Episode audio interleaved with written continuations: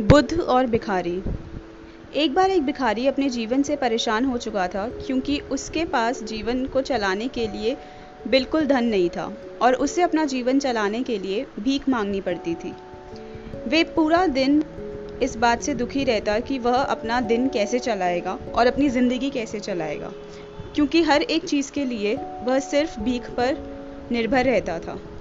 वह हर दिन देखता कि बहुत सारे लोग निराश होकर आँखों में आँसू लिए और विभिन्न चिंताओं से भरपूर परेशान होकर गौतम बुद्ध की तरफ़ जाते और वापस लौटते समय वे लोग बहुत खुश होते। वह भिखारी यह नहीं समझ पा रहा था कि गौतम बुद्ध उनके साथ ऐसा क्या करते थे कि वे लोग खुश हो जाते थे। वापस लौटते हुए ना तो उनके पास ढेर सारा पैसा होता था, ना ही चांदी, ना ही सोना और ना ही कोई ऐसी चीज़ जिससे कि दुनिया में उनकी रोज़ी रोटी चल सके। यह सब सोचकर वह भिखारी भी एक दिन निर्णय लेता है कि मैं महात्मा बुद्ध के पास जाऊँगा और देखूँगा कि वहाँ ऐसा क्या होता है कि लोग दुख से सुख की तरफ़ आकर्षित हो जाते हैं। वह बुद्ध से मिलने के लिए उनके पास चला गया। जहाँ बुद्ध मौजूद थे, वहाँ बहुत लंबी कतार लगी हुई थी और वह भिखारी भी उस कतार में खड़ा हो गया। कतार में लगकर वह अपनी बारी का इंतज़ार करने लगा। देखते ही देखते उसकी बारी आई और उसने बुद्ध से कहा, बुद्ध, मैं बहुत ही गरीब हूँ। मेरे पास कुछ भी नहीं है। मुझे अपना जीवन चलाने के लिए भी दूसरों से भीख मांगनी पड़ती है, दूसरों पर निर्भर रहना पड़ता है।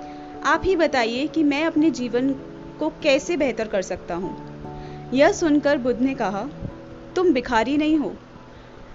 तुम्हें ऐसा लगता है क्योंकि आज तक तुमने कभी किसी के लिए कुछ नहीं करा। ना ही तुमने कभी किसी को दान दिया। ना ही तुमने दूसरों के लिए कुछ किया। यह सब सुनकर भिखारी के मन में एक आशंका जग उठी। अपनी आशंका को दूर करने के लिए भिखारी ने पूछा, मैं तो भिखारी हूँ। मैं लोगों का दान कैसे कर सकता हूँ? या फिर मैं उनकी सहायता कैसे कर सकता हूँ? मुझे तो खुद अपना जीवन चलाने के लिए दूसरों से भीख मांगनी पड़ती है। यह सब सुनने के बाद गौतम बुद्ध थोड़ी देर चुप रहे और फिर बोले, तुम्हारे पास हाथ है, जिससे तुम लोगों की सेवा कर सकते हो और दूसरों का भला कर सकते हो। इसके अलावा तुम्हारे पास मुँह है, जिससे तुम अच्छी अच्छी बातें कहकर लोगों का मन प्रसन्न कर सकते हो और उनका हौसला बढ़ा सकते हो। यह सब करके भी तुम दूसरों की सहायता कर सकते हो। ज़रूरी नहीं है कि सिर्फ़ पैसों के लिए ही तुम्हें दूसरों की सहायता करने की ज़रूरत पड़े। हम चाहें तो हम शिक्षा का भी दान कर सकते हैं, चाहे तो अन्न का भी दान कर सकते हैं। ऊपर वाले ने अगर किसी को पूर्णत शरीर दिया है तो वह गरीब नहीं है, बल्कि उसके अंदर ये काबिलियत है कि वो दूसरों की सहायता कर सकता है। बुद्ध की ये सब बातें सुनने के बाद वह भिखारी बहुत ही ज़्यादा खुश हो गया और उसका मन भी संतुष्ट व प्रसन्न हो उठा। इस कहानी से हमें ये शिक्षा मिलती है कि हम सब इस बात की चिंता में समय बर्बाद करते हैं कि हम गरीब हैं, लेकिन यह सत्य नहीं है।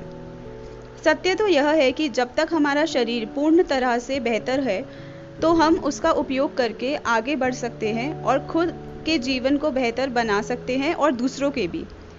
अगर कोई व्यक्ति सिर्फ़ अपने गरीबी पर ध्यान दे और उसको बदलने की कोशिश ना करे तो वह मूर्ख है।